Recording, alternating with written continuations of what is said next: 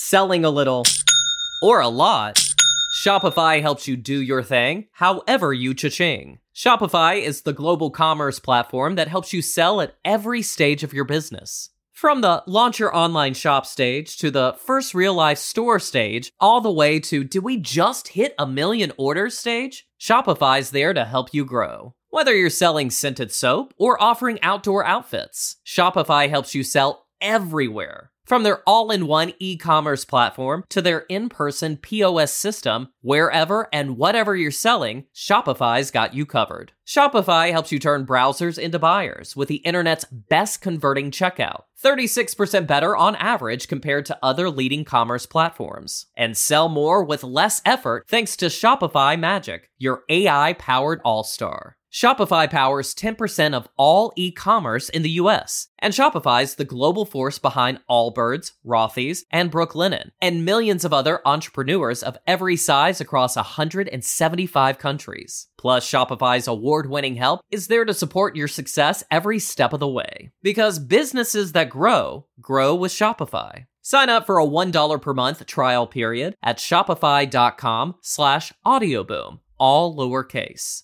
Go to shopify.com slash audioboom now to grow your business no matter what stage you're in. Shopify.com slash audioboom.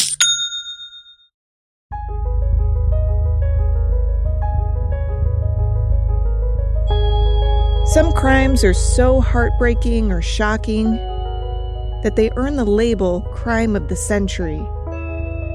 But the stories that made headlines in decades past aren't necessarily remembered today. I'm Amber Hunt, a journalist and author, and in each episode of this show, I'll examine a case that's maybe lesser known today, but was huge when it happened. This is Crimes of the Centuries.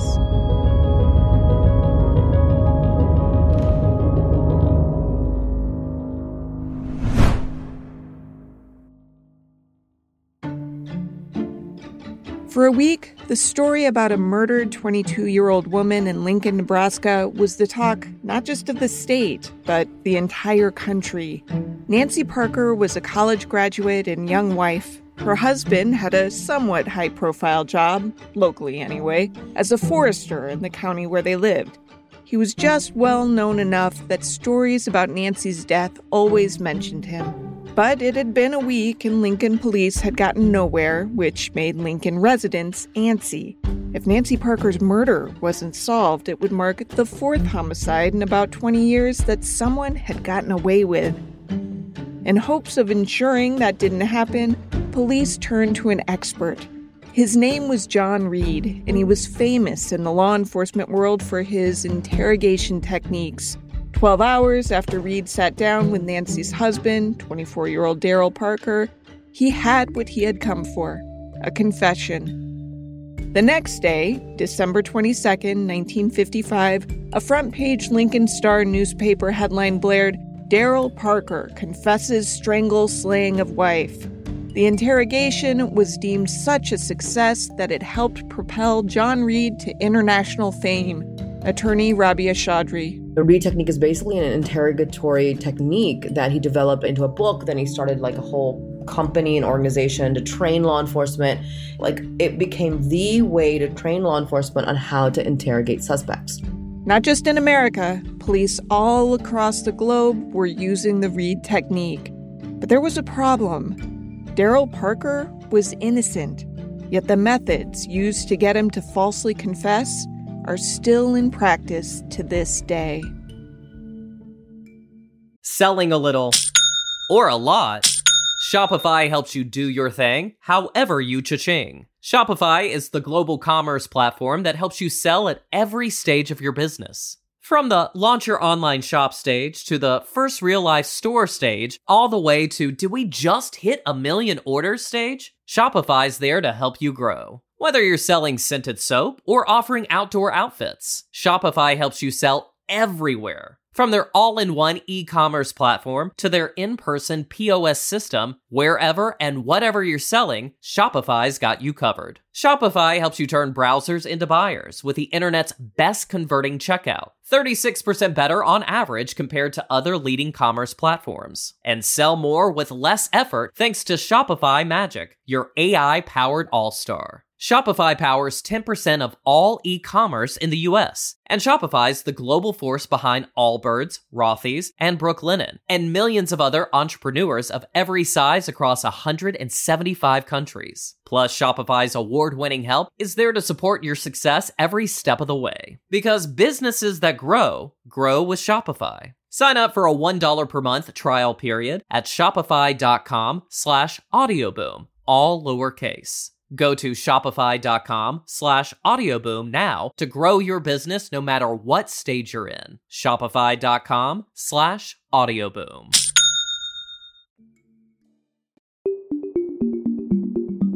One of my favorite recurring jokes from the animated series Bojack Horseman was when Bojack, who had starred in a TV show, would run into Mr. Peanut Butter, who had starred in a different TV show. And every single time, Mr. Peanut Butter would say, What is this? A crossover episode? Well, this episode of Crimes of the Centuries could be considered something of a crossover episode. That's because I first learned the basics of this case from the most recent season of the podcast Undisclosed, hosted by three attorneys I now consider friends Colin Miller, Susan Simpson, and Rabia Chaudry.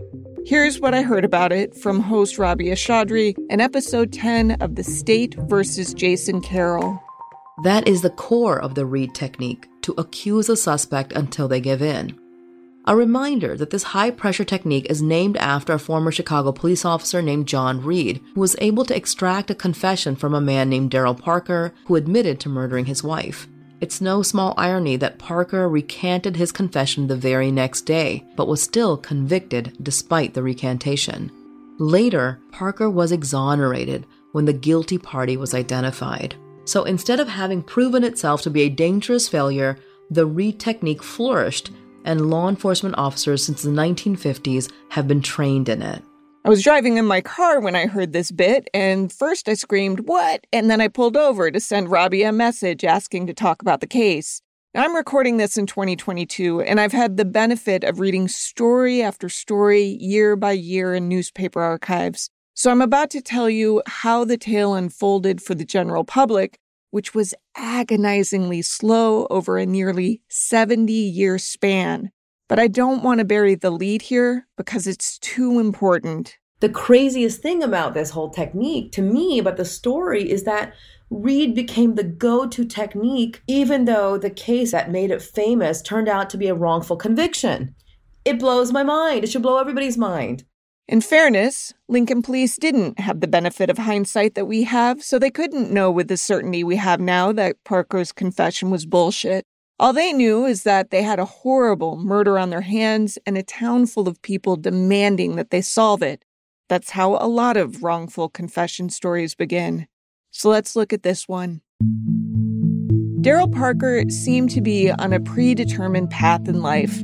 His middle name was Forrest, and his goal was to become a forester, and that's someone who works with trees and stuff. It seemed a fitting occupation for the son of an Iowa farmer. Born in 1931, Darrel was the second son of Lynn and Marie Parker, who owned a farm in the city of Henderson. By all accounts, Darrel was a good student, the type of kid who got his photo in the local paper next to a cow for winning champion dairy heifer honors at the county fair. He seemed grounded and ambitious. As a freshman in high school in his hometown of Henderson, Iowa, he was elected class secretary in 1946. For Mother's Day of 1949, he and a friend sang the song That Wonderful Mother of Mine in front of the congregation at their Methodist church. He presented his proud mom, Marie, a bedtime prayer reminder as a Mother's Day gift.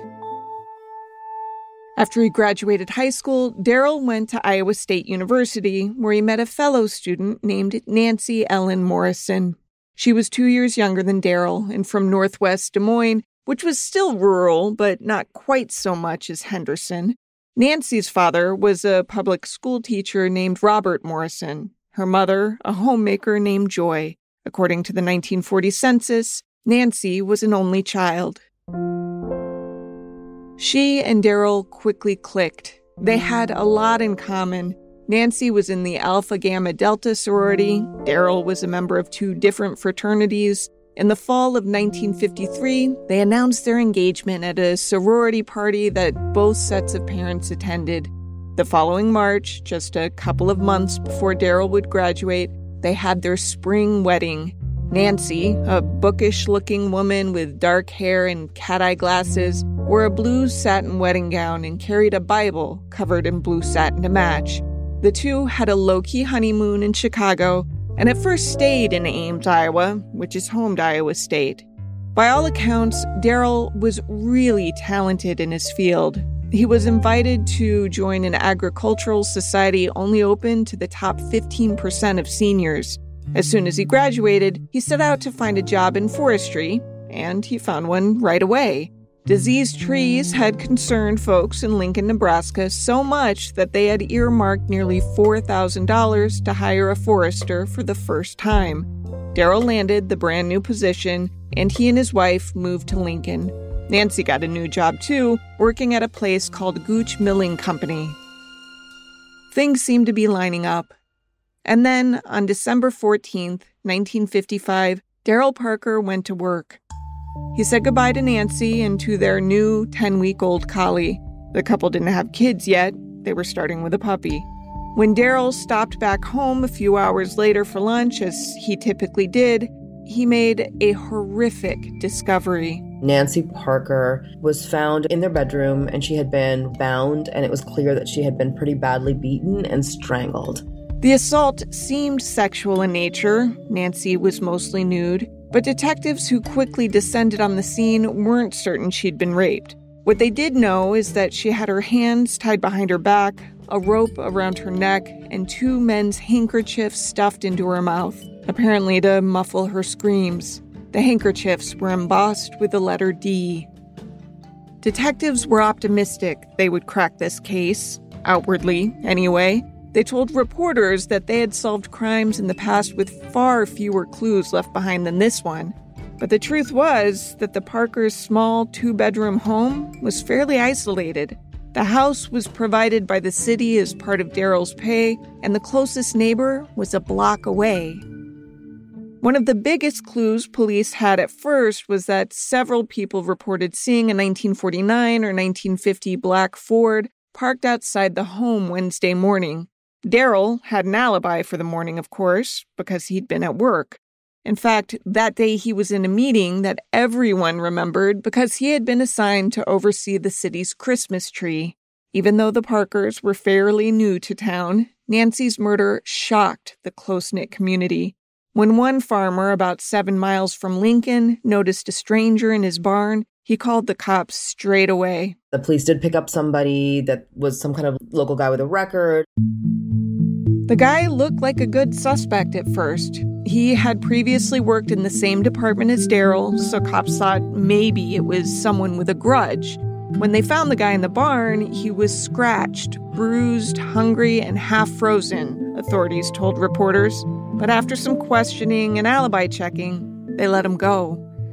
The murder dominated front pages in Nebraska and Iowa, but the story didn't stop there. Lengthy wire stories about the case were printed in dozens of newspapers nationwide. Several ran a numbered list of collected clues.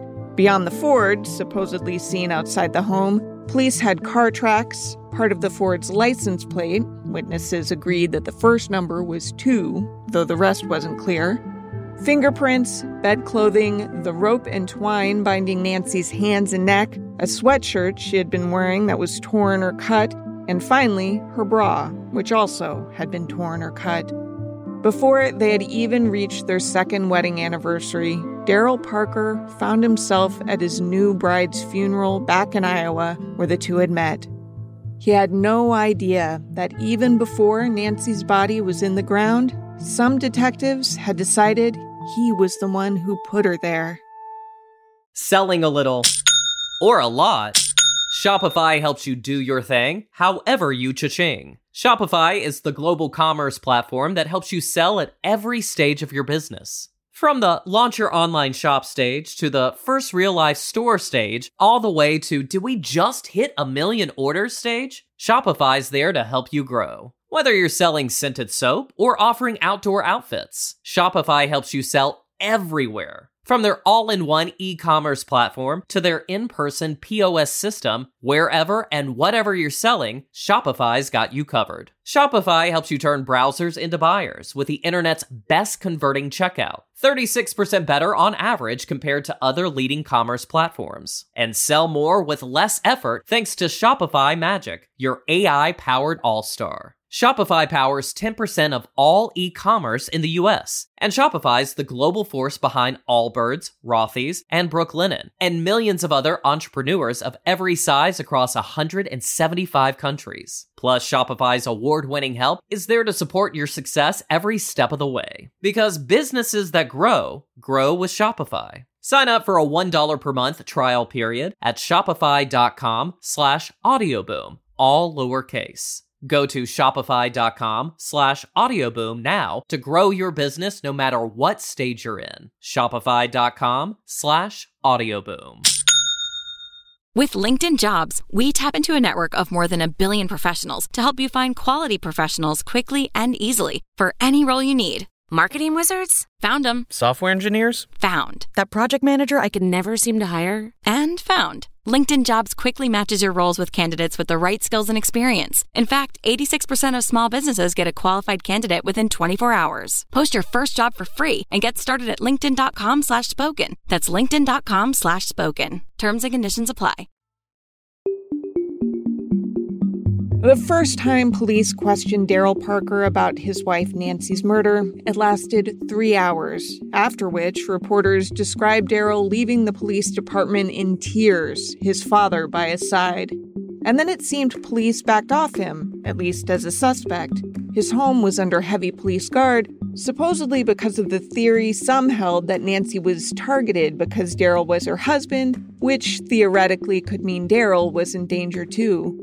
Darrel, meanwhile, said he couldn't understand what had happened. He had left the house around 7:15 that morning. When he left, Nancy was fine and fully dressed, wearing a sweatshirt and blue jeans. She told him that she planned to go downtown after she cleaned the breakfast dishes, but there was no evidence she ever left the house again. In fact, one of Nancy's coworkers at the milling company, a woman named Opal Klausner, told police that she had started calling the Parker home around 8 a.m. to talk to Nancy, but got no reply. She called again and again until finally, around noon, a police officer picked up the phone and shared the devastating news. Police publicly begged for tips. Police Chief Joseph Carroll said, We will welcome the most insignificant information that might possibly have bearing on the case. Nothing would be overlooked, he promised. As the days passed, it's clear from contemporary news stories that police were getting frustrated. On December 19th, so five days after the murder, Lancaster County Attorney Elmer Scheele hinted that he was going to ask an outsider for help. He told a reporter that someone had suggested a certain technique be used to break the case. He declined to elaborate. Just two days later came the headline that Blair Darrel had confessed. One of the subheads beneath the story was Admission Given to Chicago Expert. Rabia Chaudry again. John Reid at the time was a like a polygraph expert. I mean, this is like 1955 when there's a lot of credence given to polygraphs. She's right. When you read the news stories at the time, it's clear that polygraphs were seen as cutting edge stuff.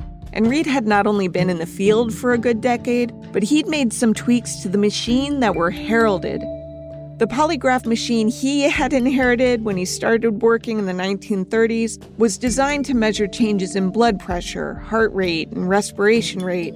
Reid told reporters that clever criminals could figure out how to control those things, but, he said, they couldn't control involuntary muscle spasms, so he started measuring for that too.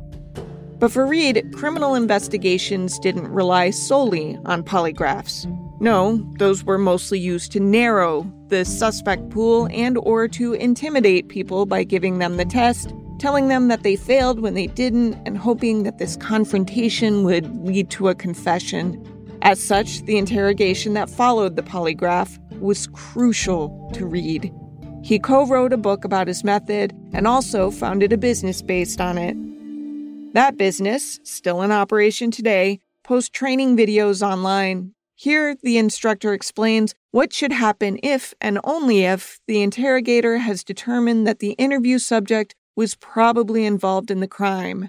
Then and only then do the nine steps of interrogation become appropriate. The foundation for the nine steps of interrogation is empathy, understanding, sound reasoning, and logic. Now, these are the instructions today. They have, of course, been fine tuned in the nearly 70 years since Reid interrogated Darrel Parker about his wife's murder. Today, the trainers are careful to say It's important to understand that during this process, the interrogation process, under no circumstance should the investigator threaten the subject with physical harm or make any promises of leniency or threaten them with a more severe punishment if they don't confess. The interrogation must be conducted in accordance with the guidelines established by the courts. all of that sounds good, right? Threatening is bad, physical harm is bad, etc. But then there's this. Once the subject decides to tell us the truth, and they give us corroborating details to substantiate the confession, then of course we'll take a recorded or written statement. Rabia has some thoughts. They're going into this with a presumption of guilt. Take the phrase, once the subject decides to tell us the truth, meaning this questioning, which you might have noticed happens before a recorded or written statement is taken, is to continue until the interrogator hears what he or she already believes is the truth. I mean, how else can you interpret that? How can you know you've reached a point in which the suspect is telling you the truth if you're open minded about what that truth is? If you're open minded, you don't know what the truth is. Investigators are supposed to be gathering information, but as Rabia said, This is not information gathering, like from a neutral perspective. This is like, we believe you're guilty and we're just going to help you, con- like, tell us you're guilty. now that's not to say that using the Reid technique has never delivered proper confessions. It has. The technique is really effective at getting confessions, and as we learned from the episode detailing the Hix Snook case, sometimes guilty people crack when they're relentlessly questioned. The trouble is, the technique can crack innocent people too. So these psychologically, they're like manipulative ways to get people to just eventually break down and out of sheer exhaustion, just say, okay, I mean, you know, just give them what you want because a lot of times the officers will say, this is this will just all be over. This will all be over if you just, you know, come clean and unburden your soul, all these things. And it works particularly well, obviously, on people who are more vulnerable, like young people, people with mental illness, people with psychological or emotional like disorders, things like that. I mean, it's gonna work better with people. Imagine you're somebody who's on some kind of medication and you haven't gotten your medication in 20 hours, right? And now you're like, imagine what sleep deprivation does to like a 17 year old, right? I'm like, you know, it's there's so many factors at play. Darrel Parker cracked. He had found his wife murdered, attended her funeral, and been interrogated twice for a few hours each before John Reid came in, hooked him up to a polygraph, told him he'd failed, and used his interrogation technique until Darrel said, Yes, I did it. We'll outline that technique in a minute. Now, the news story the next day provided his motive, according to Reid. Supposedly, before work on December 14th, Darrel had wanted to have sex. Nancy was quote unquote cold to him about it, and he snapped. He strangled her, then, realizing what he had done, staged the scene to look like a sexual assault. And then he went to work, leaving his wife's dead body in their bedroom, only to come home at lunchtime and feign despair upon discovering her. He placed a call to police at 12:07 p.m. saying, "My wife has been strangled." Now, Darrel recanted his confession the very next day, and while he had a lot of friends and family willing to publicly express skepticism about his confession, police, and Reid in particular, stood by it. Recanting, Reid said, was typical. That's exactly what a guilty person would do. Selling a little or a lot. Shopify helps you do your thing, however you cha-ching. Shopify is the global commerce platform that helps you sell at every stage of your business. From the launch your online shop stage to the first real life store stage, all the way to did we just hit a million orders stage? Shopify's there to help you grow. Whether you're selling scented soap or offering outdoor outfits, Shopify helps you sell everywhere. From their all in one e commerce platform to their in person POS system, wherever and whatever you're selling, Shopify's got you covered. Shopify helps you turn browsers into buyers with the internet's best converting checkout, 36% better on average compared to other leading commerce platforms. And sell more with less effort thanks to Shopify Magic, your AI powered all star. Shopify powers 10% of all e-commerce in the US, and Shopify's the global force behind Allbirds, Rothy's, and Brooklinen, and millions of other entrepreneurs of every size across 175 countries. Plus, Shopify's award-winning help is there to support your success every step of the way. Because businesses that grow, grow with Shopify. Sign up for a $1 per month trial period at shopify.com slash audioboom, all lowercase. Go to shopify.com slash audioboom now to grow your business no matter what stage you're in. Shopify.com slash audioboom. With LinkedIn Jobs, we tap into a network of more than a billion professionals to help you find quality professionals quickly and easily for any role you need. Marketing wizards? Found them. Software engineers? Found. That project manager I could never seem to hire? And found. LinkedIn Jobs quickly matches your roles with candidates with the right skills and experience. In fact, 86% of small businesses get a qualified candidate within 24 hours. Post your first job for free and get started at linkedin.com slash spoken. That's linkedin.com slash spoken. Terms and conditions apply. I try to be transparent about my biases when reporting out these stories, so let me disclose that the first murder I covered as a young reporter ended up being a false confession case. I say that with reasonable confidence because the teenagers originally charged were set free after two other men were not only found with a murder weapon in the trunk of their car, but one of the two outright confessed with details only the killer would have known. Now, to this day, there are people, mostly law enforcement officials in the jurisdiction where the murder occurred, who believe those original teens, the ones released and never subsequently charged, were involved in the killing.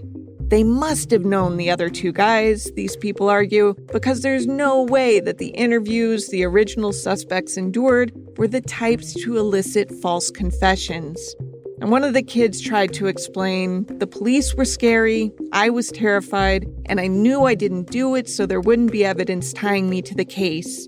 He was too naive to realize that his confession would be that evidence.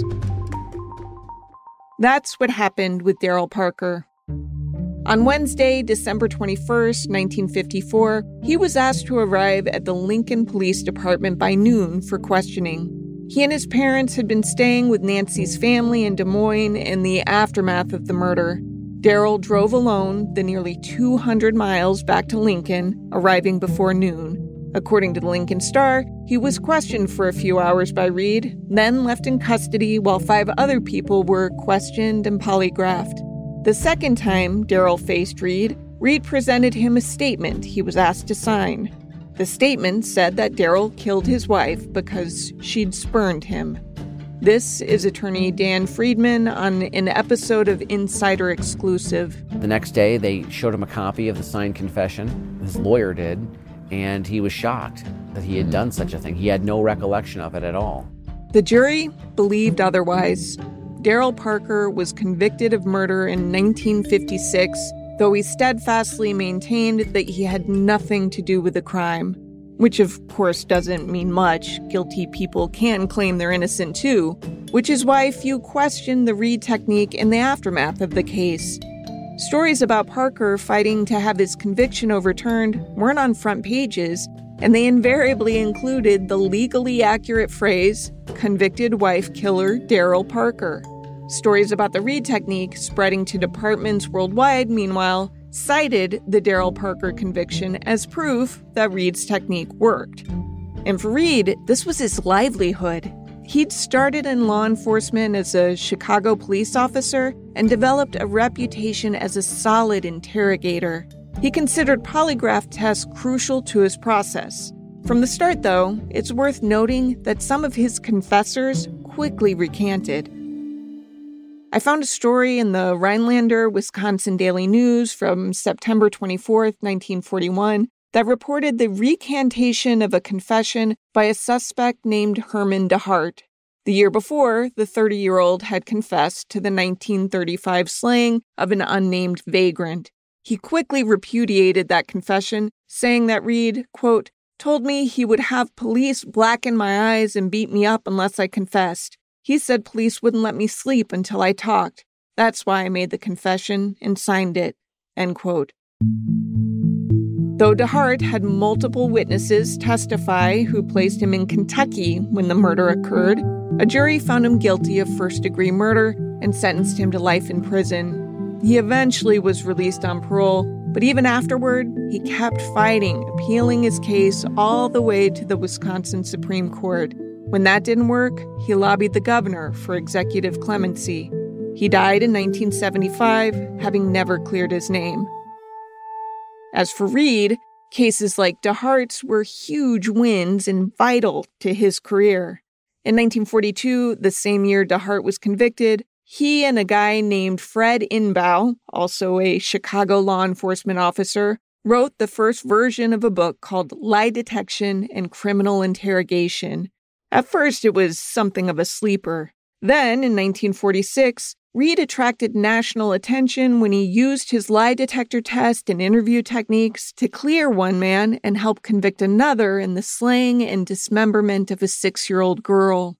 He parlayed that apparent success into a business venture, a firm called John E. Reid and Associates Polygraph Examiners, which nowadays is shortened to just John E. Reid and Associates. Again, this is from company information posted online. This video was dated March 17th, 2022, so just earlier this year, and the voice you hear is identified as Joseph P. Buckley, the company's president. For the past seven decades, Johnny Reed and Associates has been developing and refining effective interviewing and interrogation techniques. The Reid technique is now the most widely used approach to question subjects in the world. In 1954, Reid handled the testing for the first lie detector evidence ever admitted in an Illinois court.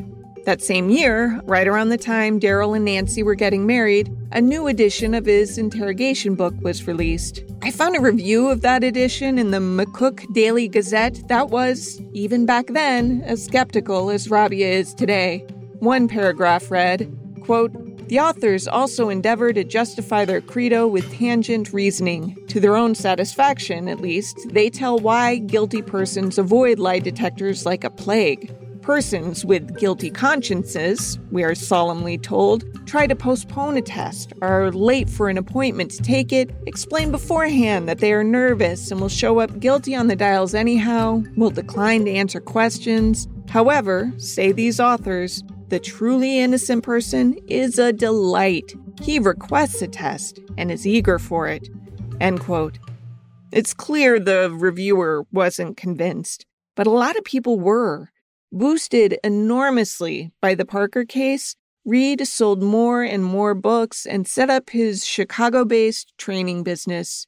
The more Reid spread, the more confessions it helped get. Because it's objectively really good at that.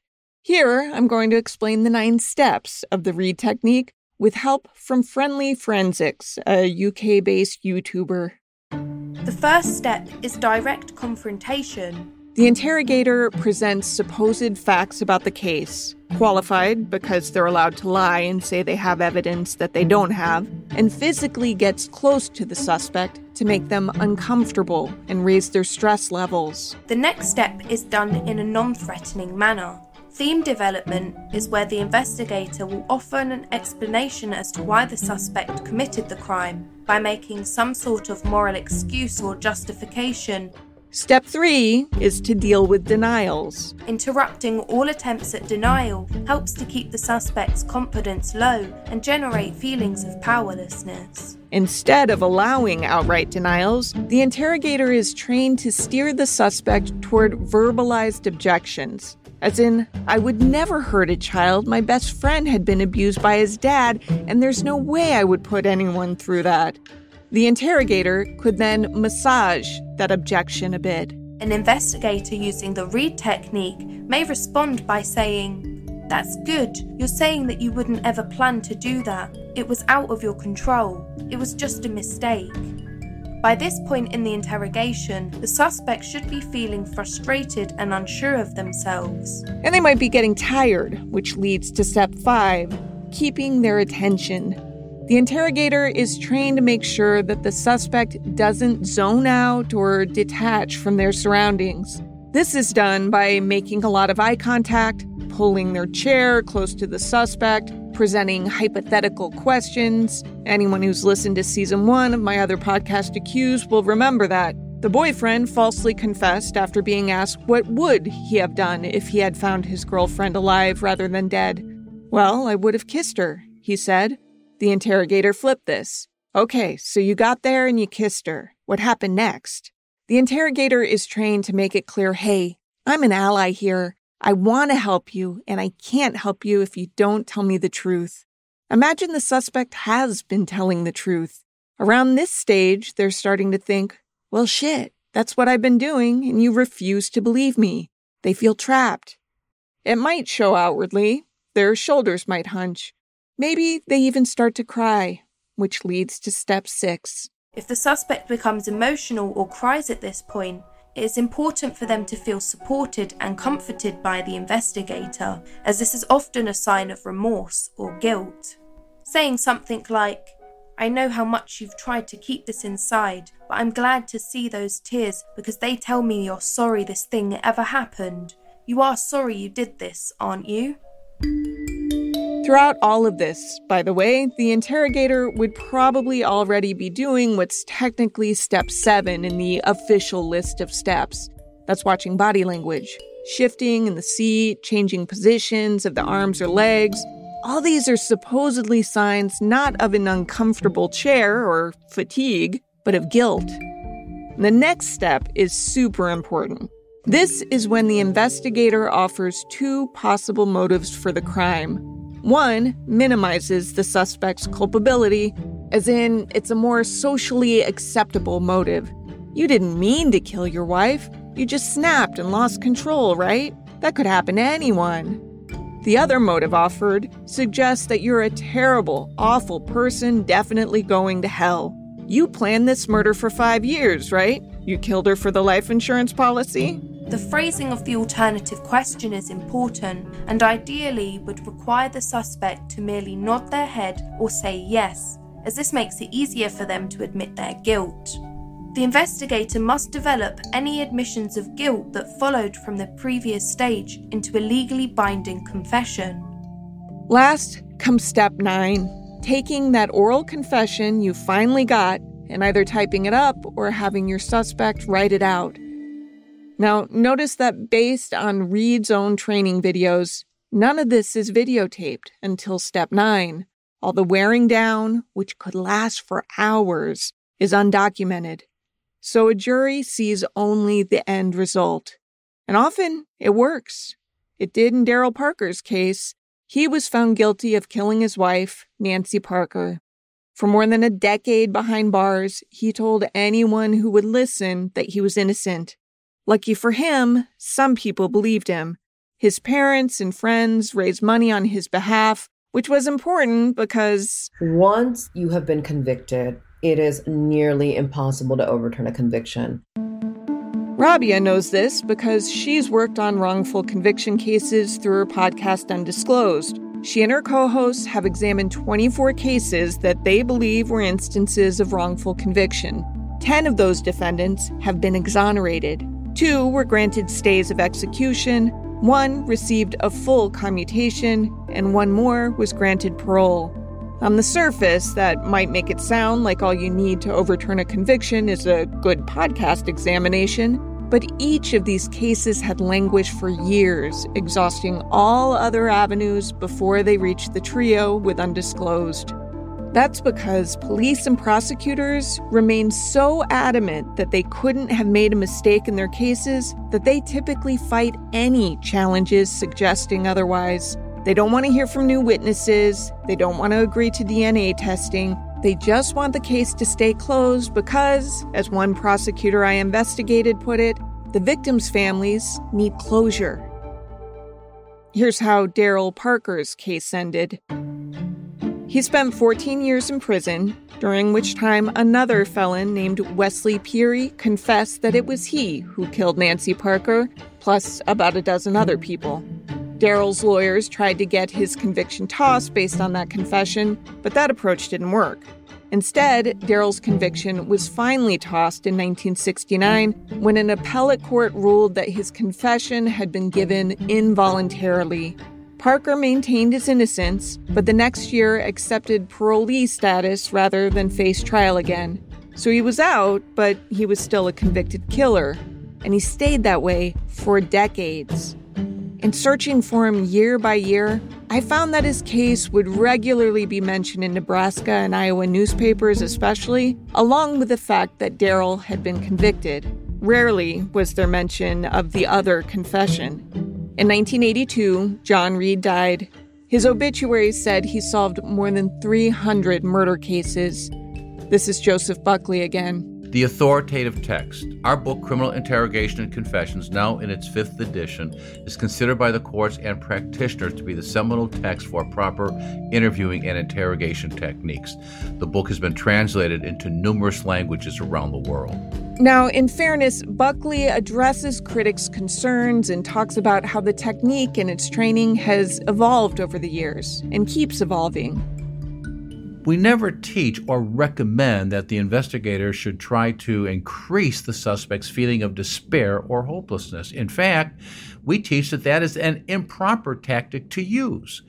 We have many cases on our website that point out the fact that threatening somebody with possible inevitable consequences if they don't confess is a very high risk factor in causing false confession. So we teach not to do this. You don't want to create an environment where they feel desperate or hopeless.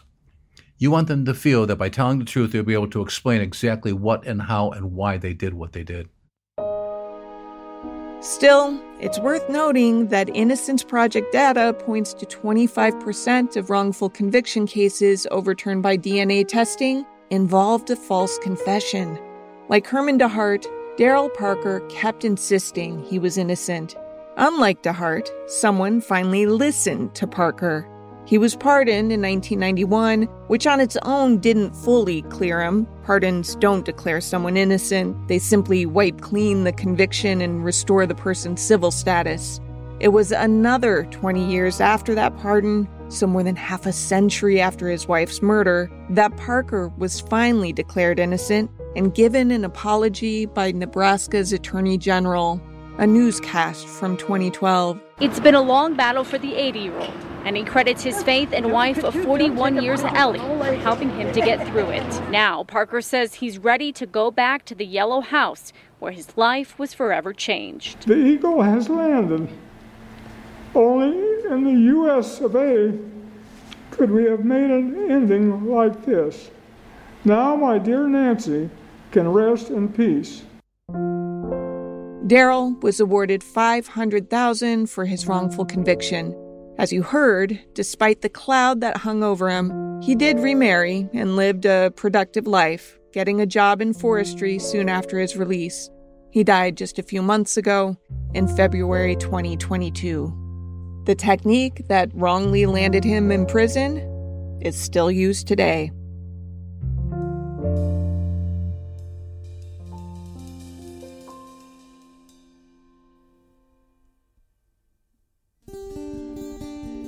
To research this story, I interviewed Rabia Chaudry of the Undisclosed podcast, which sadly is coming to an end, but do check it out if you haven't already. Rabia also hosts Nighty Night with Rabia Chaudry. I read every newspaper story I could find on the case, which was quite a few. The only book I found written about it wasn't in stock, though I'll mention it because it seems to have played a role in ultimately clearing Darrel. The book was called Barbarous Souls, and it was co written by Steven Drizin, the first expert on false confessions I ever interviewed, and also playwright David L. Strauss, who'd penned a play about the case in 1992.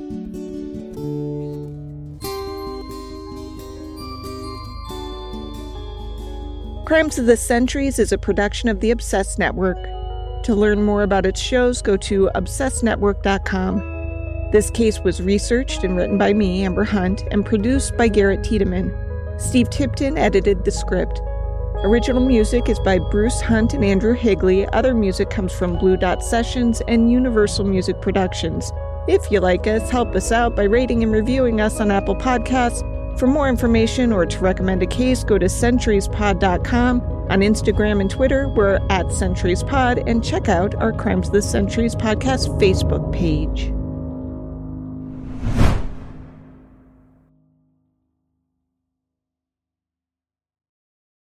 Selling a little or a lot, Shopify helps you do your thing however you cha-ching. Shopify is the global commerce platform that helps you sell at every stage of your business. From the launch your online shop stage to the first real life store stage, all the way to do we just hit a million orders stage? Shopify's there to help you grow. Whether you're selling scented soap or offering outdoor outfits, Shopify helps you sell everywhere. From their all in one e commerce platform to their in person POS system, wherever and whatever you're selling, Shopify's got you covered. Shopify helps you turn browsers into buyers with the internet's best converting checkout, 36% better on average compared to other leading commerce platforms. And sell more with less effort thanks to Shopify Magic, your AI powered all star. Shopify powers 10% of all e commerce in the US, and Shopify's the global force behind Allbirds, Rothy's, and Brooklinen, and millions of other entrepreneurs of every size across 175 countries. Plus, Shopify's award winning help is there to support your success every step of the way. Because businesses that grow, grow with Shopify. Sign up for a $1 per month trial period at shopify.com slash audioboom, all lowercase.